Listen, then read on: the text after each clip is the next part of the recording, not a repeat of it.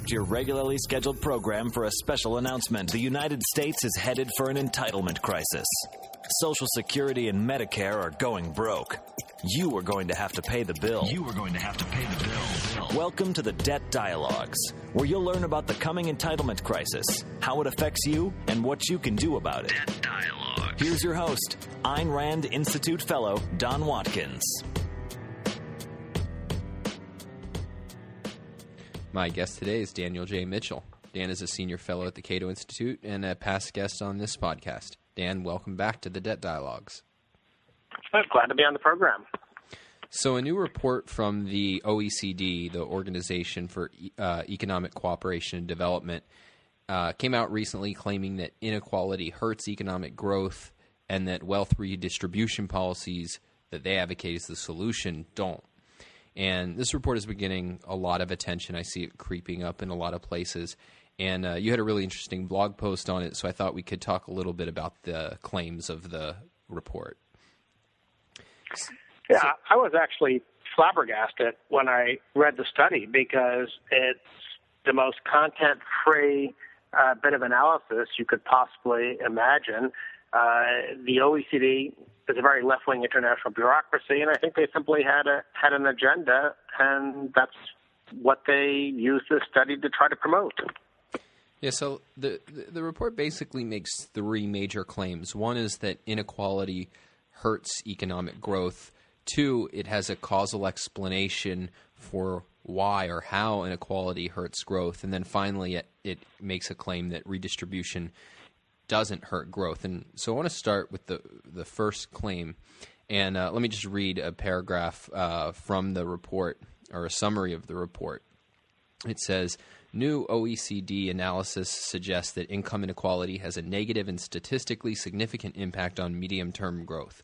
Rising inequality by 3 Gini points, that is the average increase recorded in the OECD over the last 2 decades, would drag down economic growth by 0.35 percentage points per year for 25 years, accumulated loss in GDP at the end of the period of 8.5%. And then it goes on. Rising inequality is estimated to have knocked more than 10 percentage points off growth in Mexico and New Zealand, nearly 9 points in the United Kingdom, Finland, and Norway, and between 6 and 7 points in the United States, Italy, and Sweden. On the other hand, greater equality prior to the crisis helped increase GDP per capita in Spain, France, and Ireland. So are you convinced? Well, I find it almost amazing that the OECD would cite Spain, France, and Ireland as economic success stories. But let's set that aside. There's a big issue here, and I don't want to get boring and technical, between correlation and causation. If you have an economy that's growing decently, that's going to help people at the lower end of the economic spectrum. Whereas if you have an economy that's stagnant, that's probably going to hurt people at the lower end of the economic spectrum. So if you have a decently growing economy and you wind up then having some poor people benefit, well, are you going to say that the poor people benefiting caused the economy to grow? No, at least not unless you're willing to say that roosters crowing caused the sun to rise. So I think the OECD study, just on the face of it, is just a little bit preposterous. Yeah, I mean, well, that gives us then into its explanation. So that it tries to come up with a reason. How is it that inequality, and I think it's important, you kind of suggested this, that there's a distinction between, say, poverty and inequality. Inequality just is referring to differences, relative differences in how much people make. And they claim that the reason that inequality hurts growth is that, in their words, this is because people from disadvantaged social backgrounds, which they define as 40% of Americans, the 40% lowest incomes, underinvest in their education. And so I don't really follow that logic, why differences in income would lead to underinvestment in education. But what are they saying, and how are they justifying that? Well, I have to confess that I'm a little bit baffled by it as well. Most of the data I've seen on education is that high tax rates discourage people from getting from getting additional education, because why do people get additional education? To earn more income. But if the government punishes you for earning more income, why go through the trouble?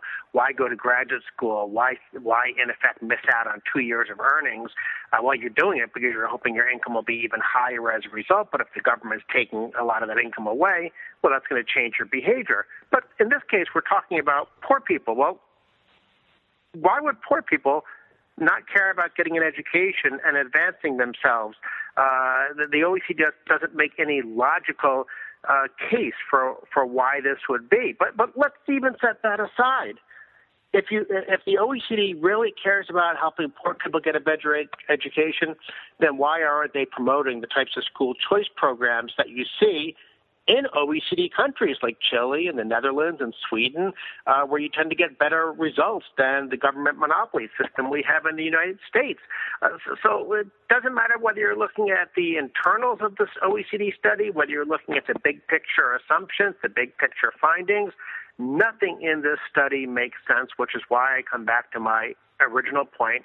This was an ideological conclusion that they came to ahead of time, and then they said, figure out some way to torture the numbers until it gives us this result. Well, maybe you could expand on that a little bit. I don't think people realize when they read these headlines in the newspaper and the blogosphere touting, you know, experts have concluded inequality hurts growth.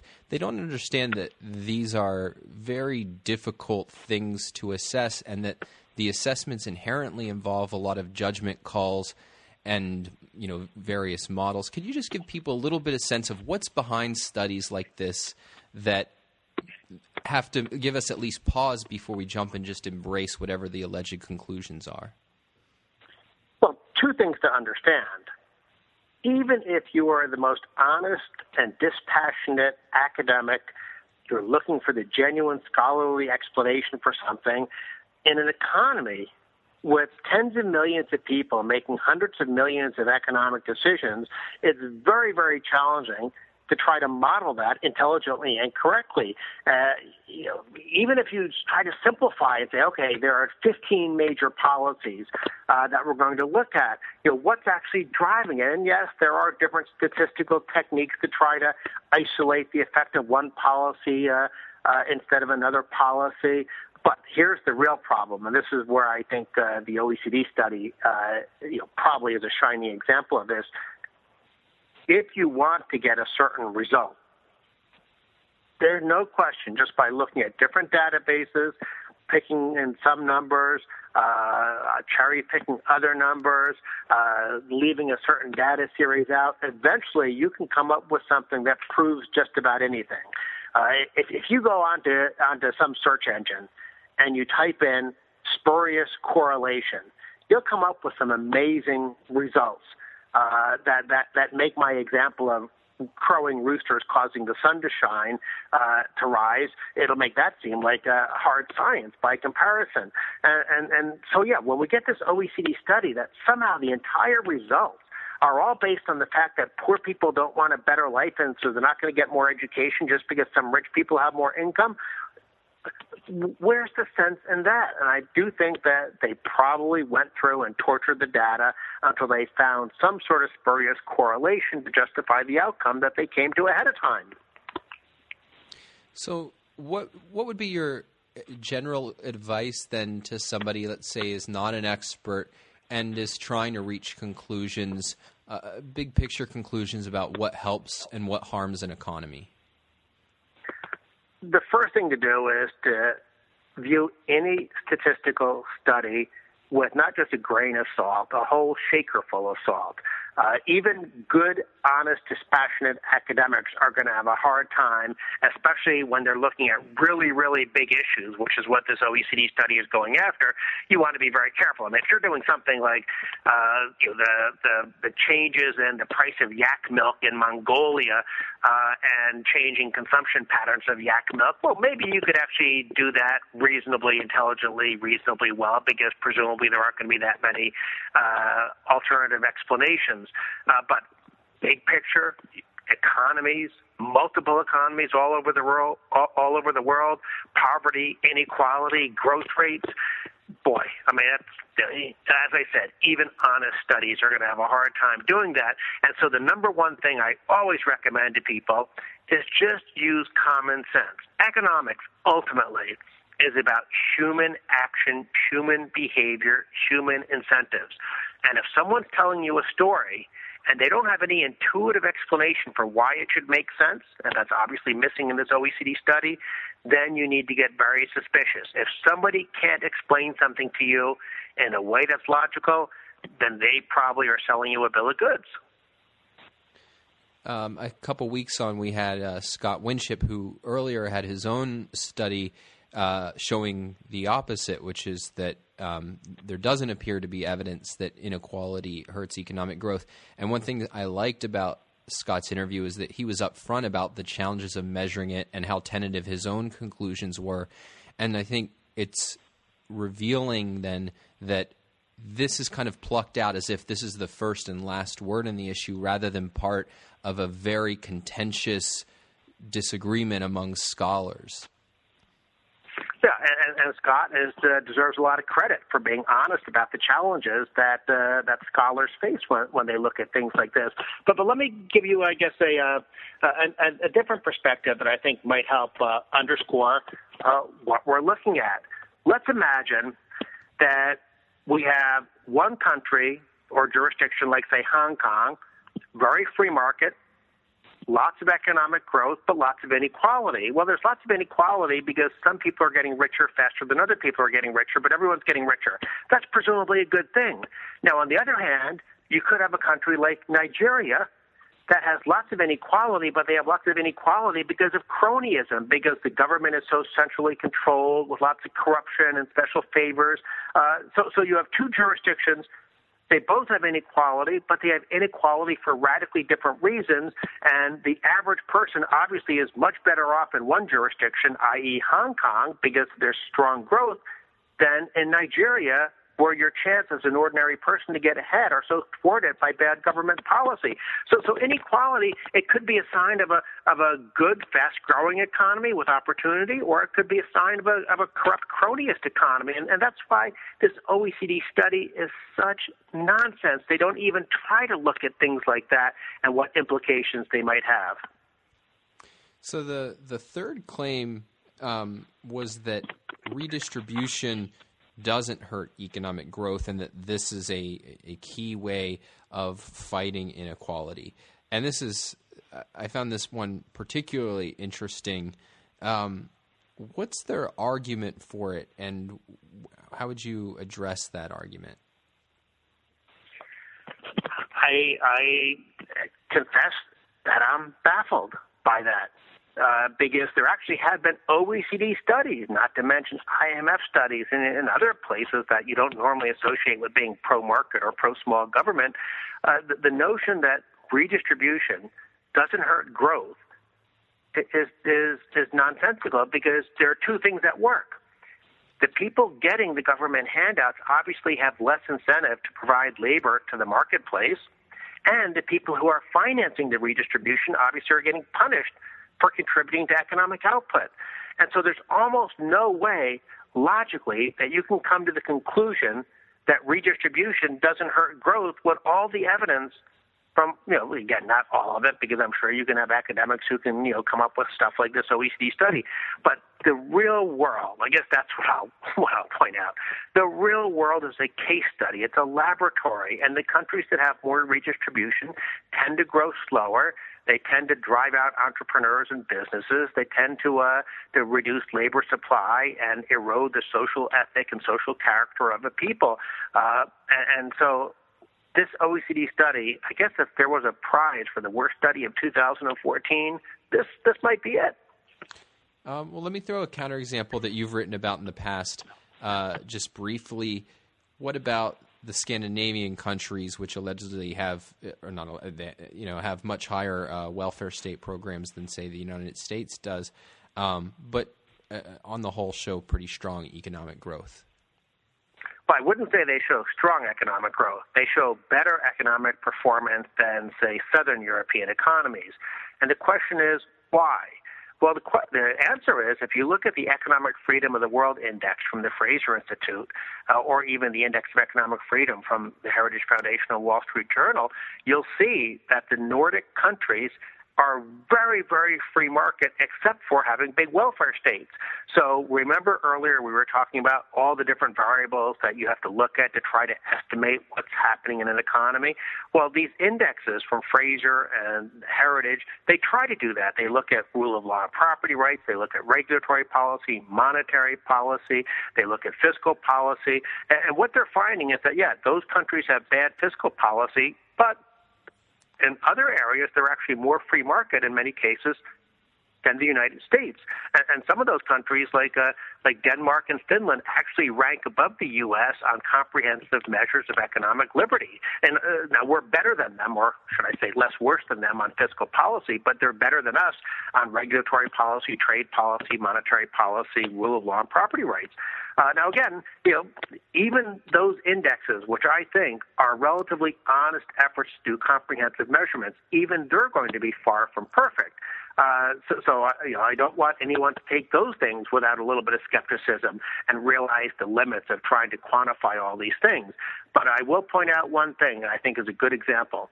In 1970, just as their welfare state was getting going, Sweden was the fourth richest country in the world. They're now down to about number 19. So even if you have very free market policy, once you put in a welfare state, you're going to begin to slip. You might still have better policy than France. Congratulations. You'll have better policy than Germany. Congratulations. But it's still going to hurt you to have a welfare state. I wonder if you have any thoughts on the claims that we often hear that, look, the model for prosperity, or as they'll often put it, shared prosperity, is the post-war period where we had low inequality, high taxes, a growing welfare state, growing power of unions, and what we've seen in the last 30 years is, as those things declined, so have the healthfulness of the U.S. economy. Well, I actually did a blog post on just this topic where I was looking at the question, why has the world economy done okay even though there's been a big increase in the burden of government spending and taxes in the post-World War II era? And it turns out a Spanish academic looked at just this issue, and he measured, in effect, the same thing that you get with the Index of Economic Freedom and the Economic Freedom of the World Index, except he took out fiscal policy.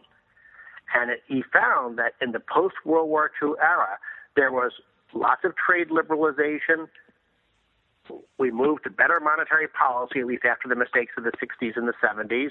We got a lot of deregulation in the world economy. And so, yes, fiscal policy went in the wrong direction, but other policies went in the right direction. So on net, even though the fiscal burden of government is worse, national economies, at least in some cases, are more free than they used to be.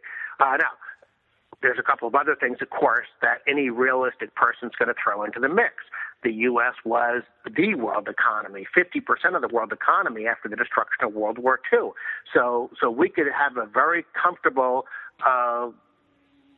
standard of living simply by virtue of the fact that everyone else's capital stock had been destroyed. And so, yes, we could afford high levels of unionization. Now, eventually that came back to bite us in the you-know-where, with the steel industry and the auto industry being very much hurt by government putting its finger on the scale in favor of unions and not letting markets decide these things. But I think when you look at the comprehensive overall economic policy picture, it's very easy to understand that, yes, government in terms of fiscal policy got worse in the post-World War II era, but other policies got better. So as we kind of wrap this up, I wonder if you could say, what really are the best things we could do going forward to improve economic growth, or to put it another way, what have been the biggest barriers to economic growth that we've had over the last 30 years or so? Well, that's a target-rich environment. Cato actually just had a forum where we invited dozens of different experts to pick the one policy they thought would be most helpful to economic restoring better economic performance. And of course, you know, you ask 5 economists a question like that, you'll get 9 answer. Well, we asked 50, so you can imagine the wide array of results that we got. And even if you just ask one, me, Dan Mitchell, I don't know, is it lowering tax rates? Is it deregulating the financial sector? Is it just having open trade? There are so many answers I could provide, but I don't even know what the right answer is. I'm a fiscal policy economist, so I'm tempted to say it must be something about reducing, say, the burden of government spending. But the honest answer is I don't know. I just know that we're going to have better growth if we figure out ways to reduce the overall burden of government. Now, maybe when it's all said and done, that might be something on the regulatory front. It might be something on the trade front. It might be something about reining in the Fed. But maybe it is a lower tax rate or a reduction in government spending. So let's just focus on trying to move policy in the right direction in all areas. My guest today has been Daniel Mitchell. Dan, thanks for being part of the Debt Dialogues. Thank you. No wrap up today. I hope everybody has a good Christmas and New Year's. And with that, it's time to bring this podcast to a close. If you enjoy it, please take a minute to give us a review on iTunes. To learn more, you can visit endthedebtdraft.com. And for the latest, I encourage you to like our Facebook page, facebook.com/debtdraft, and let the world know that it's time to put an end to entitlement exploitation. See you next time.